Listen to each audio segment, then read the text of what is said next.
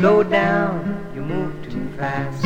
You got to make the morning last. Just kicking down the cobblestones, looking for fun and feeling groovy.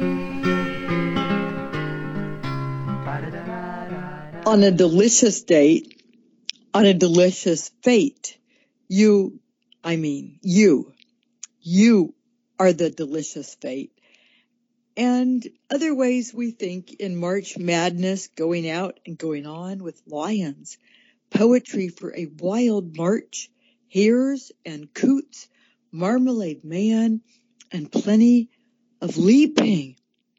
This has been a wild week. Pi Day, Einstein's birthday, Ides of March, St. Patrick's Day, duck seated number one, all having to do with poetry, Natch, and in memory of John Updike, born this weekend over 84 years ago. Speaking of hares, rabbits, still alive for us as a writer. And he, of course, was writing about March Madness. We like March. His shoes are purple. So says Emily Dickinson. And Dear March, Come in. She's the welcoming host to this panting month of roars. March comes in like a lion, say we people, and she said, a little madness in the spring is wholesome even for the king, but God be with the clown who ponders this tremendous scene this whole experiment in green as if it were his own. Emily Dickinson on March Madness. And so say I, this wind-blown mid-March known to us in these days as March Madness. I'm your welcoming host, Professor Barbara Mossberg. Midway in March as we slow down, march it slow, march it wide and deep with our purple Versace shoes. And we'll get back to whatever Emily Dickinson meant by that in the spirit of Radio Monterey.com on California's Central Coast, produced by Zappa Johns, who also does our podcast you can get at any time at barbaramossberg.com. Thank you and to low our poetry slowdown community. We have safely skirted Ides of March. March 15th, a day we remember because of Shakespeare, the bard, and his play, Julius Caesar.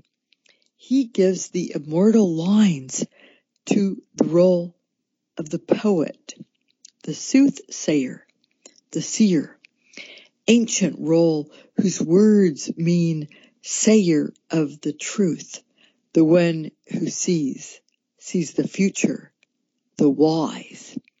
As I said, the poet. And who listens to the poet? Eh? Emerson, in his essay, The Poet, said, you will be unknown you will be known as a fool or a churl. And as William Carlos Williams said, and you are quoting this right now to yourself. My heart rouses to bring you news that concerns you and concerns many men. It is difficult to get the news from despised poems, yet men die miserably every day for lack of what is found there. And so the poet tries to save Caesar's life by giving some advice, some news. Beware the Ides of March. The Ides of March meaning March 15th by the Roman calendar, Ides being the middle of the month. Oh, you don't even want to know how complicated and impossible the ancient calendar was. I don't know how anything got done. I refer you back to our radio show on the calendar. But any hoozles, it was a mess. Nevertheless, Caesar knew when the Ides of March were, and he was told, Beware the Ides of March. But you couldn't tell him anything. He knew better. And so Shakespeare's play has him in 44 BC on his way to the Senate and snarky, passing the poet and jeering. Ah, yeah, the Ides of March have come.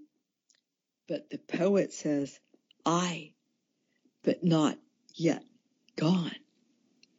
And the rest, as they say, is history. He sachets off, shows up for work, and is stabbed 23 times. Now, in his defense, what would you do if someone shouts at you, beware the Ides of March, when you're getting into your car, balancing your Peet's or Starbucks or green tea in a mug? Alrighty then.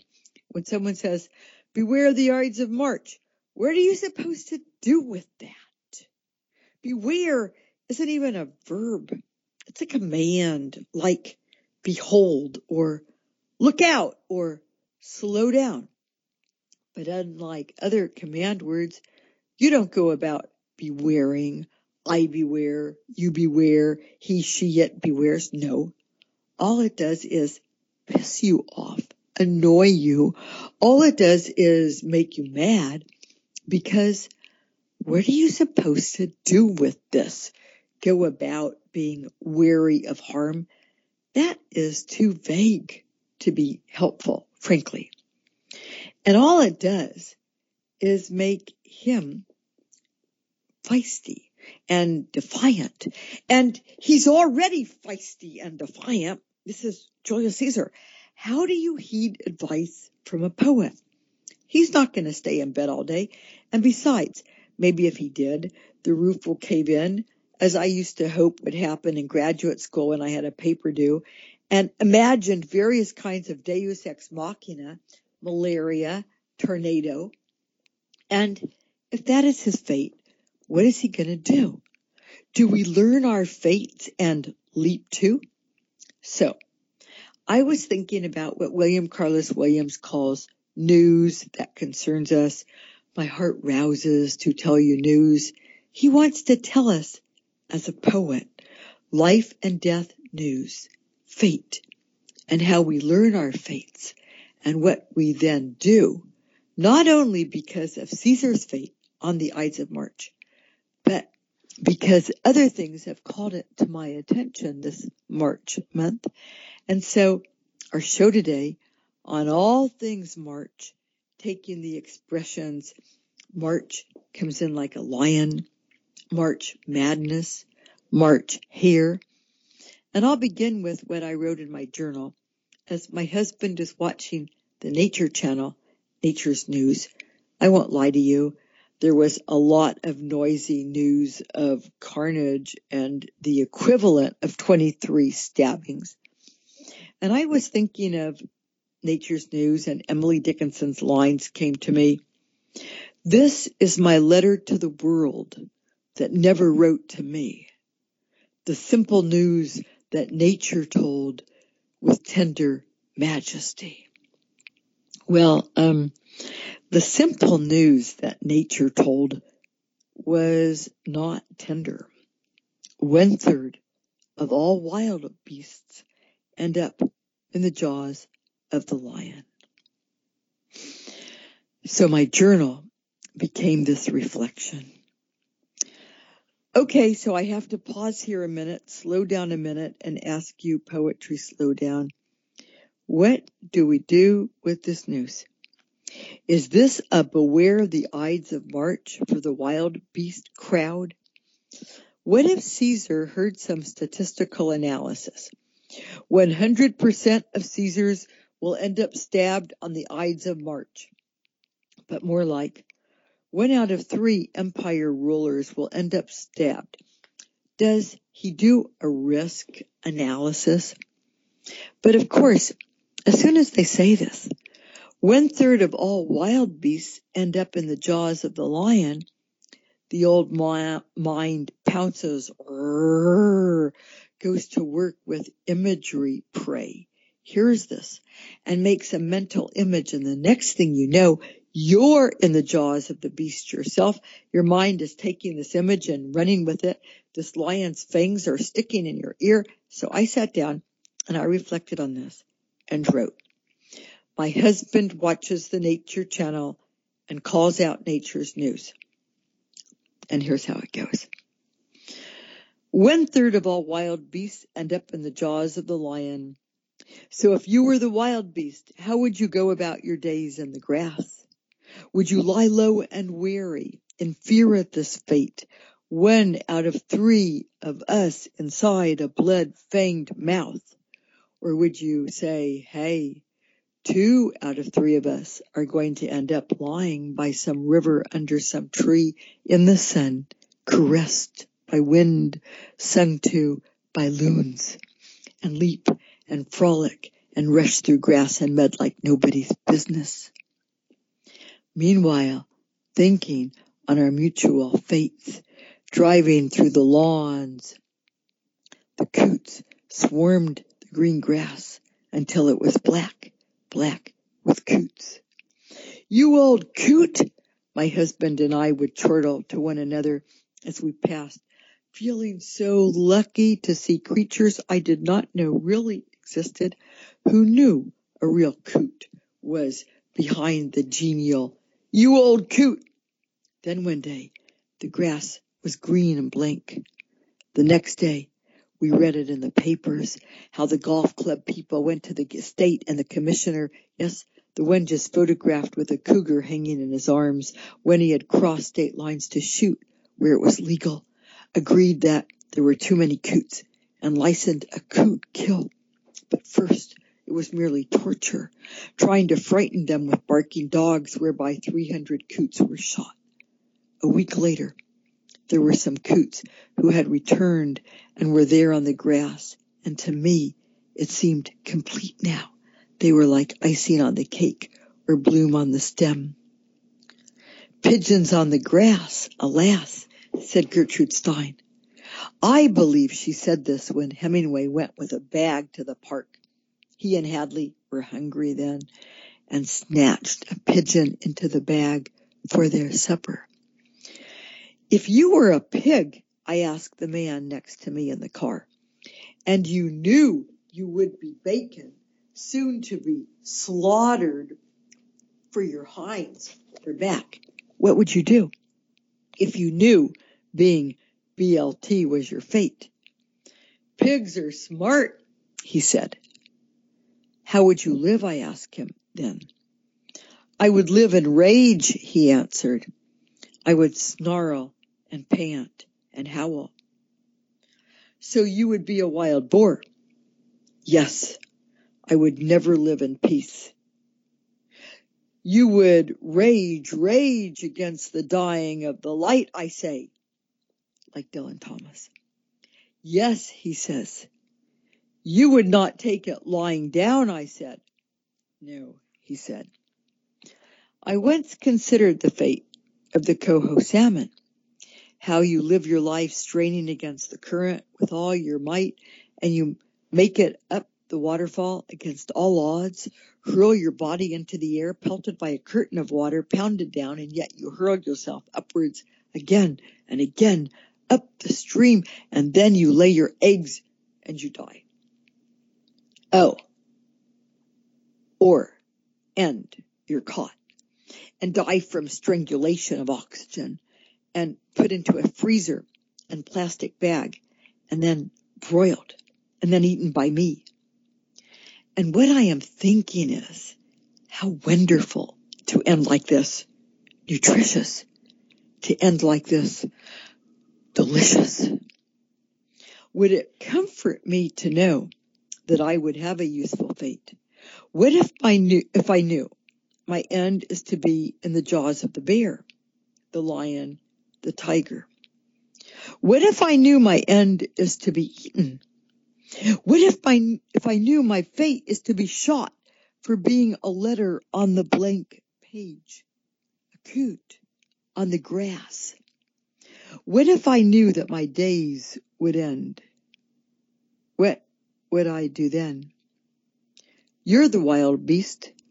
What do you know? What do you say? So I wrote this in mid-March. And I don't like snakes one bit. What do you know? He swallowed my toe. He swallowed my toe. Oh, gee. He's up to my knee. He's up to my knee. Oh, my. Oh my. He's up to my thigh. He's up to my thigh. Oh, yummy. Oh yummy. He's up to my tummy. He's up to my tummy. Oh, fiddle. Oh fiddle. So I did some later research on coots.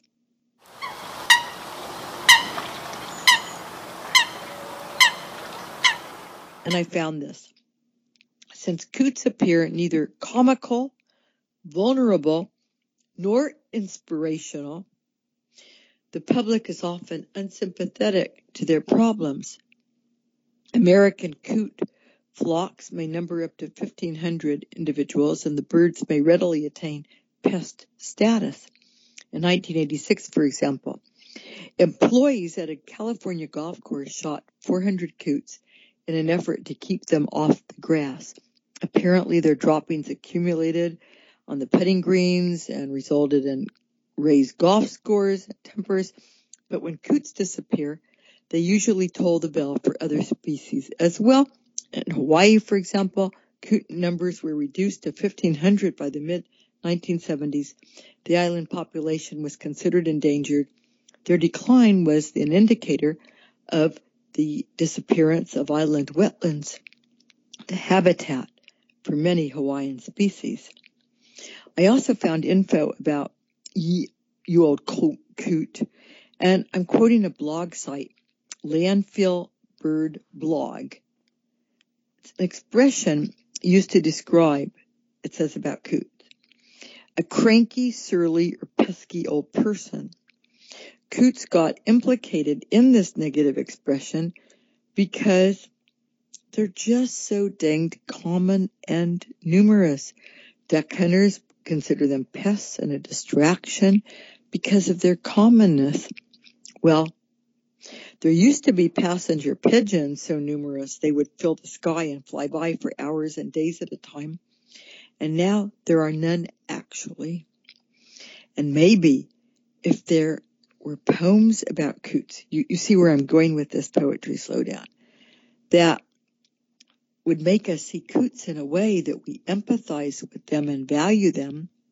This was John Muir's strategy about wilderness, and he borrowed from Wordsworth, for example, the way Wordsworth as a poet took images from his sister Dorothy's journals and said, my heart leaps up when I behold a rainbow in the sky. Hearts leaping up is a mental model of how we could respond. We needed John Muir to write about coots that would inspire a public response. Don't shoot the coot. Well, I did find this one poem from a naturalist blog site, Bold Birds by Mike. It's hardly a secret that we live coots around here, the birds, not senile old men. We love them in their magnificent diversity from their black beck-knobbed heads to their fantastic palmate feet.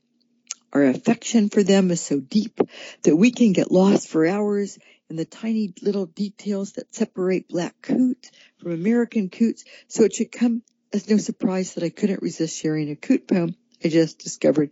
It's called Coot by Mary Howitt, 1799 to 1888. So basically the 19th century, the coot. Oh coot, oh bold adventurous coot, I pray thee tell to me the perils of that stormy lime that bore thee to the sea. I saw thee on the river pure, within thy sedgy screen around thee grew the bulrush, tail and reed so strong and green. The kingfisher came back again to view thy fairy peace. The stately swan sailed statelier by as if thy home to grace. Cut soon the mountain flood came down and bowed the bulrush strong And far above those tall green reeds the waters poured along. And where is the, the water coot? I cried, that creature good. But then I saw thee in thine ark, regardless of the flood. Amid the foaming wave thou sayest, and steerest thy little boat, thy nest of rush and water reed so bravely set afloat. And on it went, and safely on that wild and stormy tide. And there thou sayest, a mother bird, thy young ones at thy bide. O coot, O bold, adventurous coot, I pray thee, tell to me the perils of that stormy voyage that bore thee to the sea. Hadst thou no fear as night came down upon thy watery way of enemies and dangers dire that round about thee lay? Yes, thou hadst fear, but he who sees the sparrows when they fall, he saw thee, bird, and gave thee strength to brave thy perils all. He kept thy little ark afloat. He watched over thine and thee, and safely through the foaming flood hath brought thee to the sea. And there are other poems about coots. In fact, by very famous poets. In fact, the most famous poet probably of them all, Alfred Lord Tennyson, The Brook. I come from haunts of coot and hern. I make a sudden sally and sparkle out among the fern to picker down a valley. By thirty hills I hurry down or slip between the ridges. By twenty thorps a little town and half a hundred bridges. Till last by Philip's farm I flow to join the brimming river. For men may come and men may go, but I go on forever. And Tennyson goes on forever about the river and the coot. He's the longest serving poet laureate of England from 1850 to 1892. And so coots were something of a common knowledge. And I have found a website called Cantankerous Old Coots. Coots are modest human beings. We don't hold high regard for our intelligence or marketing skills. That appraisal is reinforced daily when we check for comments here at our blog or review the reader's stats. We're not about to produce literary genius here. There will be no coot sonnets pledging our unrequited love for all time. No epic poems glorifying Coot's past. Our only softening in the realm of art is Justin's sweet kettle bells playing from time to time. The web is a circus show full of smoke and mirrors, snake oil and pretense. There's a sucker born every minute. And from what we see, they all have blogs. They bought the notion. They probably learned in the public school system. They have something to say. What? That somebody cares. Well, the coot message for today, shared modestly with our small select group of discriminating readers, spread the word about coots. This is still Poetry Slowdown from the blog. Here you won't find snake oil or smoke or mirrors. What you see is what you get. We don't pretend to know, but we've been around the block a few times and that's what we share. So, if you want straight talk and real opinion, you're in the right place. Sign up for our mailing list and you even get priceless lessons on how to develop your cootness. So we have blogs, we have personalities dealing with coots and poetry slowdown back to fate. What if the coots knew they were seen as pests by golf course owners because that is where my husband and I saw them and were so charmed. And then they were run out of town and shot.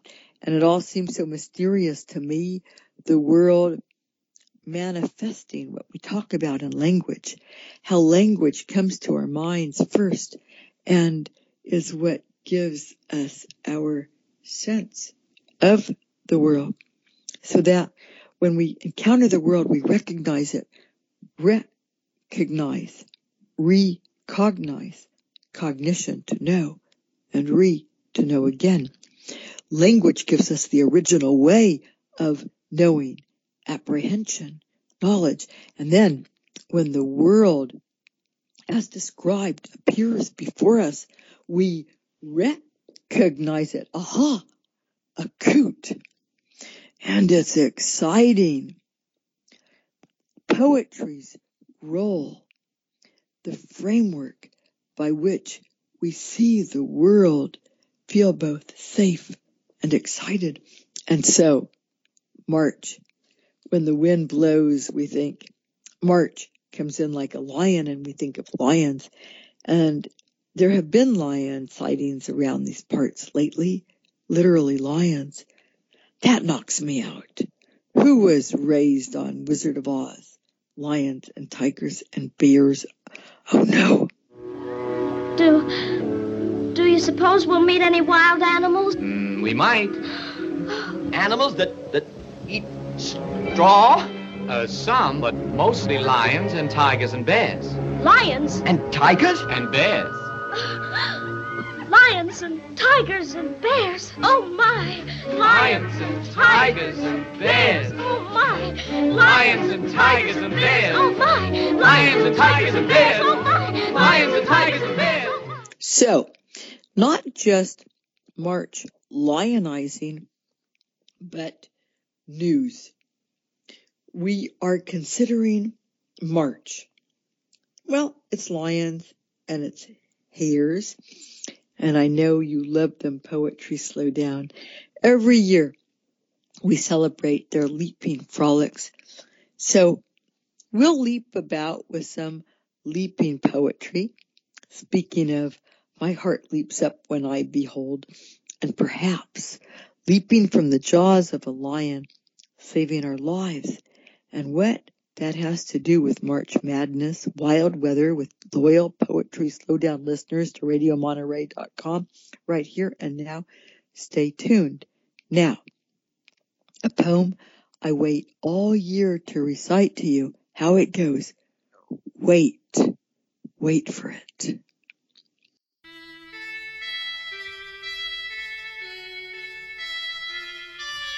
Picture yourself in a boat on a river with tangerine trees and skies. Somebody calls you, you answer quite slowly. A girl with kaleidoscope eyes.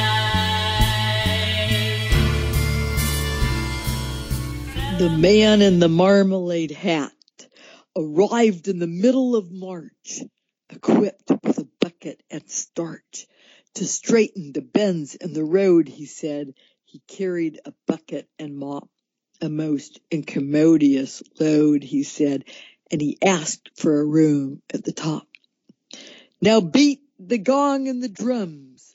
Call out the keepers and waken the sleepers. The man in the marmalade hat has come.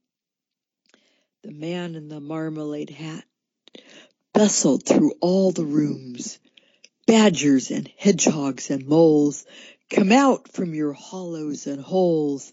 Winter is over, my loves, he said. Now beat the gong and the drum. Call out the keepers and waken the sleepers. The man in the marmalade hat has come.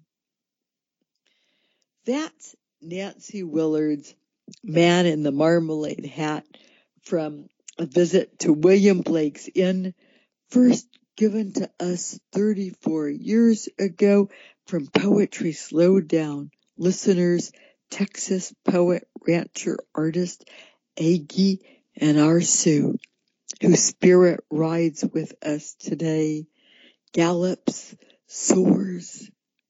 And this is Professor Barbara Mossberg in the middle of March, marching wide with the lion winds on radiomonterey.com. Think for yourself radio produced by Mr. Z, Zappa Johns. And we're slowing down this march with a breeze of poetry inspired by how we know this month of March. For example, the March hare. I don't mean wind-swept hair. I mean the actual long-eared, adorable rabbit we know as hare. Hiya. The March hare is a character most famous for appearing in the Tea Party scene in Lewis Carroll's Alice's Adventure in Wonderland. The main character, Alice, hypothesizes the March hare will be much the most interesting and perhaps as this is May, it won't be raving mad, at least not so mad as it was in March. Mad as a March hare is a common British English phrase both now and in Lewis Carroll's time and appears in John Heywood's collection of Proverbs published in 1546. It is reported in the annotated Alice by Martin Gardner he says that this proverb is based on popular belief about hares' behavior at the beginning of the long breeding season, which lasts from February to September in Britain. Early in the season, unreceptive females, so called, use their forelegs to repel over enthusiastic males. It used to be incorrectly believed that these bouts were between males fighting for breeding supremacy like the character's friend the Hatter, the March Hare feels compelled to always behave as though it is tea time because the Hatter supposedly murdered the time while singing for the Queen of Hearts. Sir John Tenniel's illustration of Alice in Wonderland shows him with straw on his head, this is the March hare, a common way to depict madness in Victorian times. The March Hare later appears at the trial in Alice in Wonderland for the Knave of Hearts and for a final time as Haigha, which Carroll tells us is pronounced to rhyme with mayor, the personal messenger to the White King in Through the Looking Glass. Here was a table set out under a tree in front of the house, and the March Hare and the Hatter were having tea at it a dormouse sitting between them, fast asleep, and the other two are using it as a cushion, resting their elbows on on it and talking over its head. Very uncomfortable for the dormouse, thought Alice. Only as it's asleep, I suppose it doesn't mind. The table was a large one, but the three were all crowded together at one corner of it, no room, no room, they cried out when they saw Alice coming. There's plenty of room, said Alice indignantly, and she sat down in a large armchair at one end of the table. She's just so undaunted. I love that. Have some wine, the March Hare said in an encouraging tone. Alice looked all around the table, but there was nothing on it but tea. I don't see any wine, she remarked. There isn't any, said the March Hare. Then it wasn't very civil of you to offer it, said Alice angrily. It wasn't very civil of you to sit down without being invited, said the March Hare. I didn't know it was your table, said Alice. It's laid for a great many more than three. Your hair wants cutting, said the Hatter. He had been looking at Alice for some time with great curiosity, and this was his first speech. You should learn not to make personal remarks, Alice said with some severity. It's very rude. The Hatter opened his eyes very wide upon hearing this, but all he said was, Why is a raven like a writing desk? Come, we shall have some fun now, thought Alice. I'm glad they've begun asking riddles. I believe I can guess that, she said aloud. Do you mean that you think that you can find out the answer to it? said the March Hare. Exactly so, said Alice. Then you should say what you mean, the March Hare went on. I do, Alice hastily replied, at least. At least I mean what I say. That's the same thing, you know. Not the same thing a bit, said the Hatter. You might just as well say that I see what I eat is the same as I eat what I see. You might just as well say, added the March Hare, that I like what I get is the same thing as I get what I like. You might just as well say added the dormouse, who seemed to be talking in his sleep, that I breathe when I sleep is the same as I sleep when I breathe. It is the same thing with you, said the Hatter, and here the conversation dropped and the party sat silent for a minute while Alice thought over all she could remember about ravens and writing desks, which wasn't much. So that's Lewis Carroll talking about the march here in company.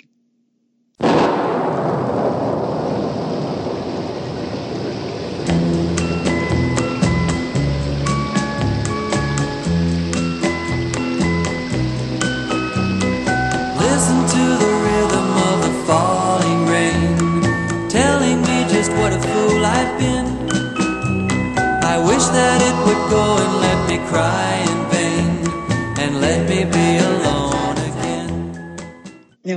Poetry Slowdown, there's a website for the annual Leaping Hare Convention. It's held every spring in Colchester, Essex, Britain.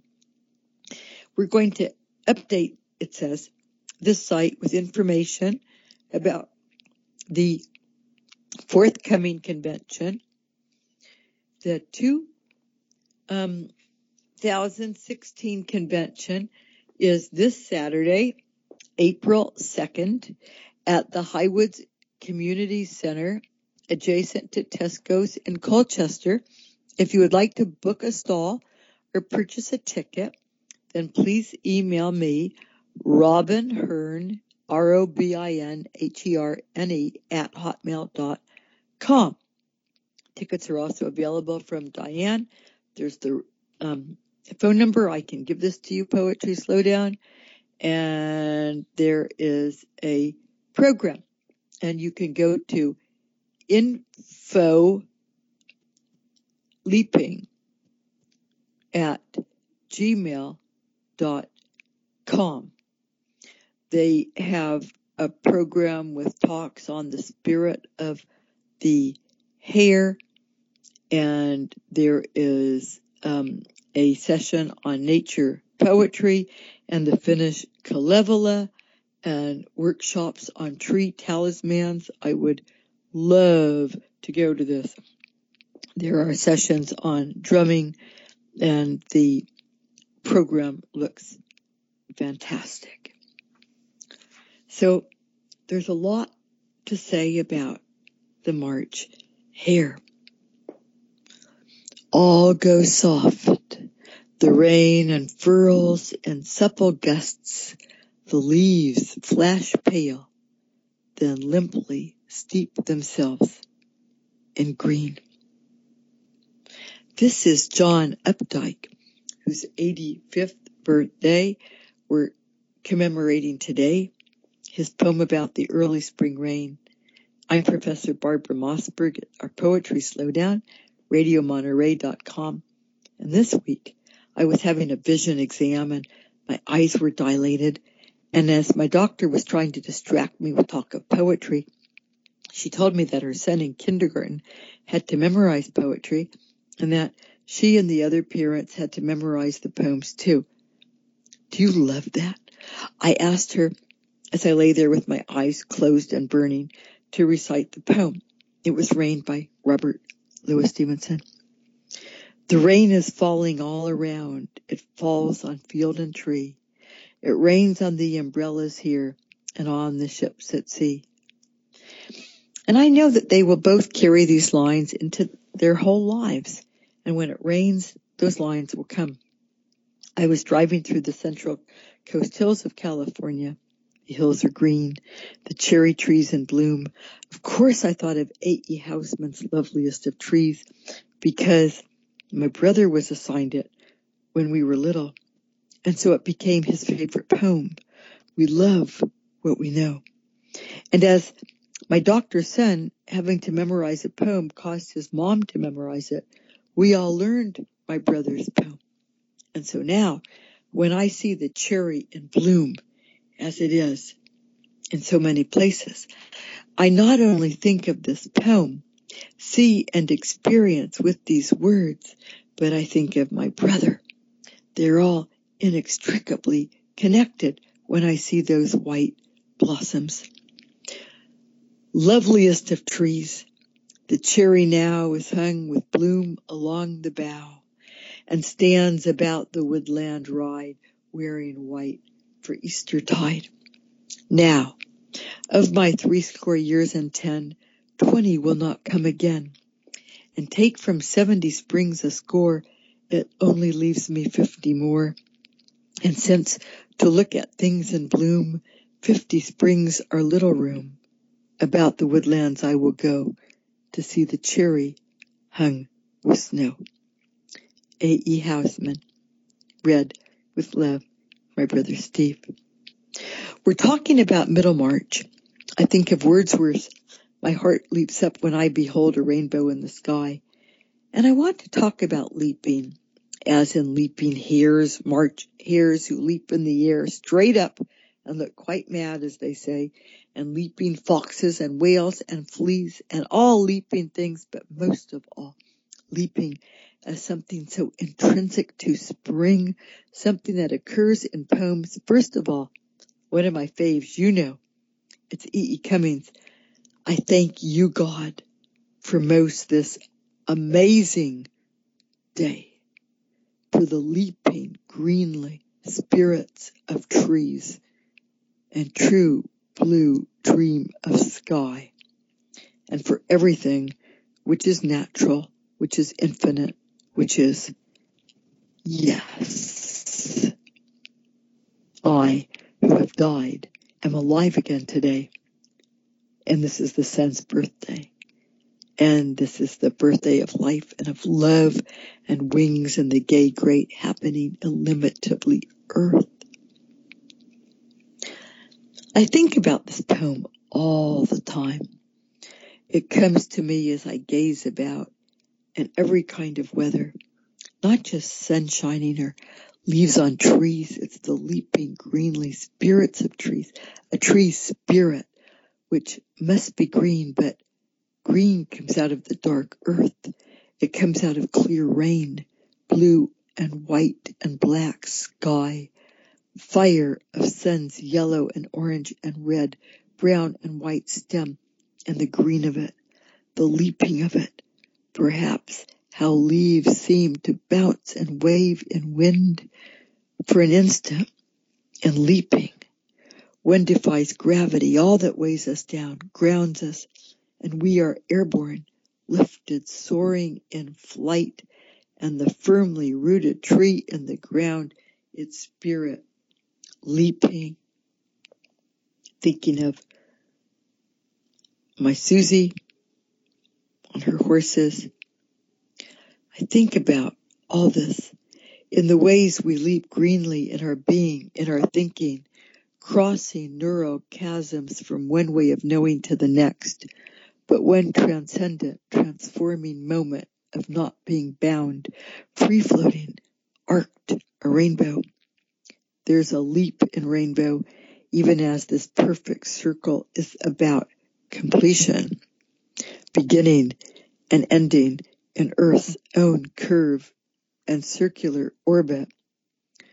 A rainbow must be how Earth leaps in its spirit, which requires sun and rain together, light and dark, as Cummings sees life and death and life again, always being alive again today. And what makes your heart leap? Leaping both an act of saving one's life and rejoicing, leaping from the jaws of a lion, from a surging stream, leaping for joy like John Muir on a mountain top, or Gary Snyder crossing a stream, or Linda Gregg at the pasture fence whinnying for sheer pleasure in life's green. Just springness, spring like leap, spring up, all that energy, all that yes, all that striving against the no of being human merely, that force of green, what Gerard Manley Hopkins and Theodore Roethke call the green juiciness of the earth. Surely it is in us.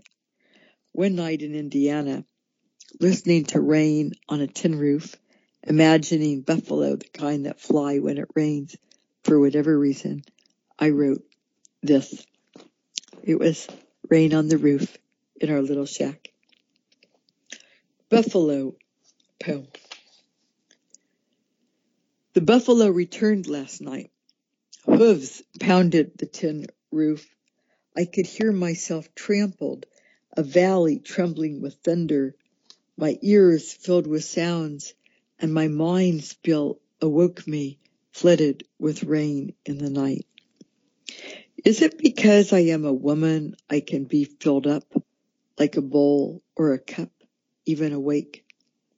As my dream receded, I was a lake and the rain poured into me. I was nothing but the sound of the stampede and it was night and rain. But in the morning, only birds. Outside on the plain, there is a straggly green, broken toothpicks left by the herd. Although I look for buffalo in vain, there are only plops and puddles. And this grass now, which would not grow for me, but is there for buffalo. The buffalo return brings spring, and I, hollowed out in brown season like ripe scooped cantaloupe, renounce all doubt. I see no earthly reason why I cannot sprout, that being so filled with spring sounds, I too again will pound. So that's my buffalo poem. We seek hope and solace in nature's news. In this season, as we look around, respond to rain and creatures on the grass and road, our heart is its own blade of grass, crocus, bulb of sort, ready to break through cracked mud. Our feelings about things launched by the sight of nature's news. Here is Mark Doty Turtle Swan, and I chose this for you, Poetry Slowdown, for its call to what I think of in you, listening to poetry in your day. Because the road to our house is a back road, meadowlands punctured by gravel, quarry, and lumberyard, there are unexpected travelers some nights on our way home from work. Once on the lawn of the tool and die company, a swan the word doesn't convey the shock of the thing. White architecture rippling like a pond's rain-pocked skin, beak lifting to hiss at my approach, magisterial, set down in elegant authority. He let us know exactly how close we might come after a week of long rains that filled the marsh until it poured across the road to make in low woods a new heaven for toads. A snapping turtle lumbered from the center of the asphalt like an ambulatory helmet. His long tail dragged, blunt head jutting out of the lapidary prehistoric sleep of shell. We'd have lifted him from the road, but thought he might bend his long neck back to snap. I tried hurting him. He rushed, though we didn't think those blocky legs could hurry, and ambled back to the center of the road, a target for kids who delight in the crush of something slow with the look of primeval invulnerability. He turned the blunt spear point of his jaws, puffing his undermouth like a bullfrog and snapped earshoe, vising a beakful of, thank God, leather. You had to shake him loose. And he ends, I don't know if the stain on the street was our turtle or some other. I don't know where these things we meet and know briefly as well as we can, or they will let us go. I only know that I do not want you, you with your white and muscular wings that rise and ripple beneath or above me, your magnificent neck, eyes the deep mottled autumnal colors of polished tortoise. The tortoise, I do not want you ever to die. Mark Doty. I remember Mary Oliver in her poem Summer Day, how we find her kneeling in the grass, gazing at a grasshopper and finding in the details of a life such wonder and miracle that she thinks immediately of our mortality. Doesn't everything die at last and too soon? Then she asks, Tell me, what do you plan to do with your one wild and precious life? And in this question, she gives us a gift, a vision of our own lives as wild as well as precious.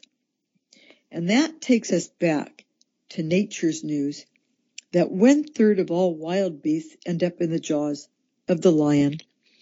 What if we knew that three out of three creatures end up in the jaws of life itself, crunched in an endless appetite for each other as we become part of the nutrition of earth, universe. I remember my thoughts on buying a supermarket salmon, which is said to be good for us. Salmon, I mean, especially wild salmon. And that's too bad for salmon, I was thinking, and then thought, coho, it isn't just you. So I went to the parking lot and I wrote this. Coho, it isn't just you, it's me too. It's all our story. Whence you are strength moving through water, silver flow, your entire length in sunshine gleaming, shining scales on your way, and now you're bagged, a treat for my afternoon.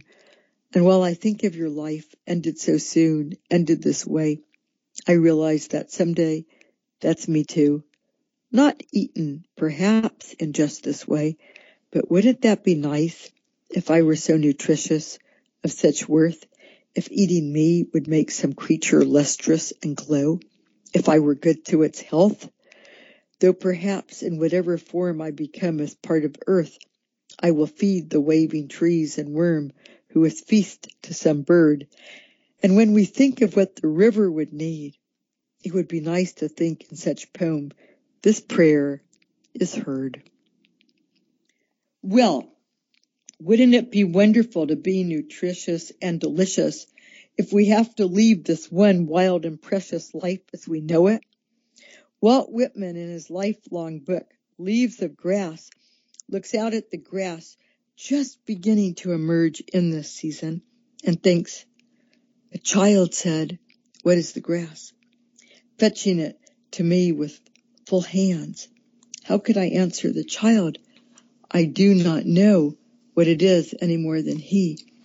I guess it must be the flag of my disposition out of hopeful green stuff woven, or I guess it is the handkerchief of the Lord, a scented gift and remembrance are designedly dropped, bearing the owner's name some way in the corners that we may see and remark and say, whose? I love this idea of what is the grass by Walt Whitman. And Paul Muldoon has a poem on the hedgehog and it connects with what Whitman is saying about the grass that we can look at it and know that we're supposed to notice it and connect it to all the glory of creation. Paul Muldoon's Hedgehog. The snail moves like a hovercraft held up by a rubber cushion of itself, sharing its secret with the hedgehog. The hedgehog shares its secret with no one. We say, hedgehog, come out of yourself and we will love you. We mean no harm. We want only to listen to what you have to say. We want your answers to our questions. The hedgehog gives nothing away, keeping itself to itself. We wonder what a hedgehog has to hide, why it so distrusts. We forget the God under this crown of thorns. We forget that never again will a God trust in the world.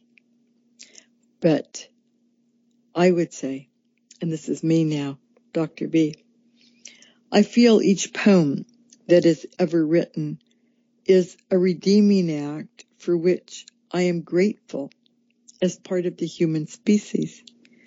Each poem is something that says to the world on behalf of us all, to all that creates us, we honor this experience of consciousness, of wonder, of being here on earth with our eyes and ears open, awake, noticing, paying attention, thinking for ourselves in the radio Monterey way. And so you, you here at our poetry slowdown with producer Zappa Johns and me, Professor Barbara Mossberg. Until next week, may the man with the marmalade hat be with you, head badgers and hedgehogs and moles. Winter is over, my loves. Come away from your hollows and holes.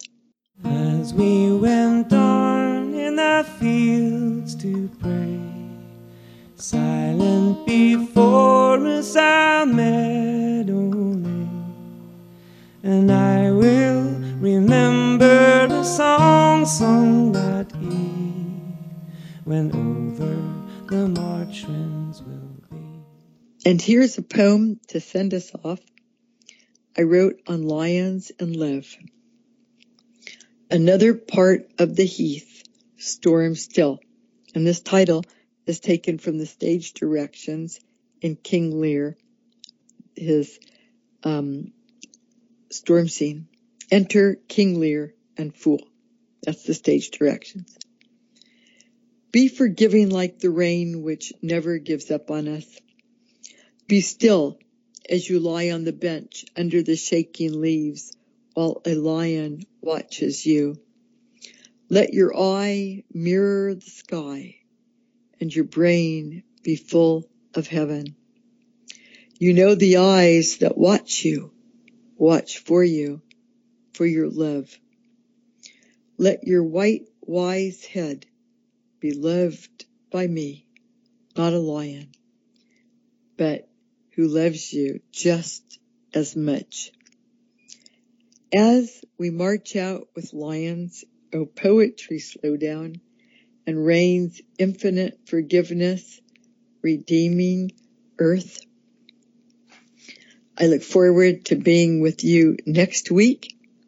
You can go on to our podcast at barbaramossberg.com for all of our shows of all the months, including of March and hares and madness and green and redemption and new life and hope and all the things that poetry gives us, without which, William Carlos Williams says, we die miserably every day. This is the news we need, the news we heed, and I'm your grateful host, Professor Barbara Mossberg. Thank you for joining me in mid-March with producer Zappa Johns, our own Mr. Z. We're here for you every week.